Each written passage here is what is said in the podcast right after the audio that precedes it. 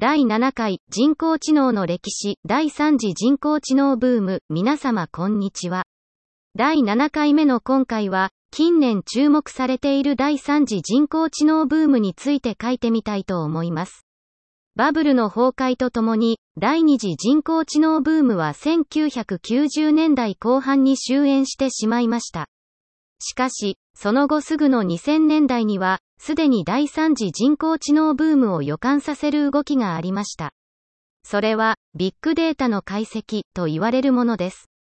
大量のデータをコンピュータに蓄積し、その大量のデータを統計処理することで、そこから何かしらの知識やルール、規則、法則などを見つけ出すことができるのではないかという技術です。統計処理とは、つまり数学で物事を扱うということであり、第二次人工知能ブームで問題となった熟練の経験が必要な匠の技が必要なくなるという点で非常に効率の良い方法です。海外で実際に活用された事例として、おむつ売り場にビールを置くと売り上げが上がるというものが有名です。これは、ショッピングをする人の購買履歴をたくさん集めて、統計解析することで、おむつとビールが一緒に購入されるケースが多い、ということが分かったことから、おむつ売り場にビールを置いたところ、なんと実際に売り上げが上がるということが起こりました。人間が普通に考えただけでは、決しておむつ売り場にビールを置くことはありえませんので、さすが常識や固定観念がないコンピュータが弾き出した結果だと思います。この結果は、どうも仕事帰りにおむつを買ってくるように言われた旦那さんが買い物をするときに、ついでに夜に飲むビールも買っちゃおうといった行動から来ていたもののようです。ちなみに、最近ポイントカードなどを買い物の際に提示することがよくありますが、これは自分の購買履歴を提供する代わりにポイントをもらっていたりするのです。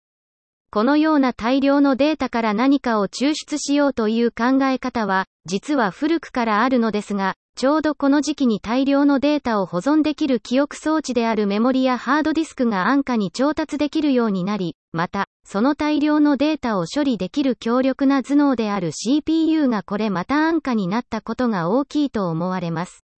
ソフトウェアの技術とハードウェアの技術の進歩がうまくマッチした賜物かと思います。その後、2010年代には、ついに最近ブームのディープラーニングをはじめとした人工知能が登場します。実は、このディープラーニングという技術も1980年代のニューラルネットワークという技術を改良したものになります。人間の脳の仕組みをコンピュータでシミュレートしたもので、昔はそんなに多くのデータを扱えなかったところを、最近のハードウェアの進歩により実現できた技術です。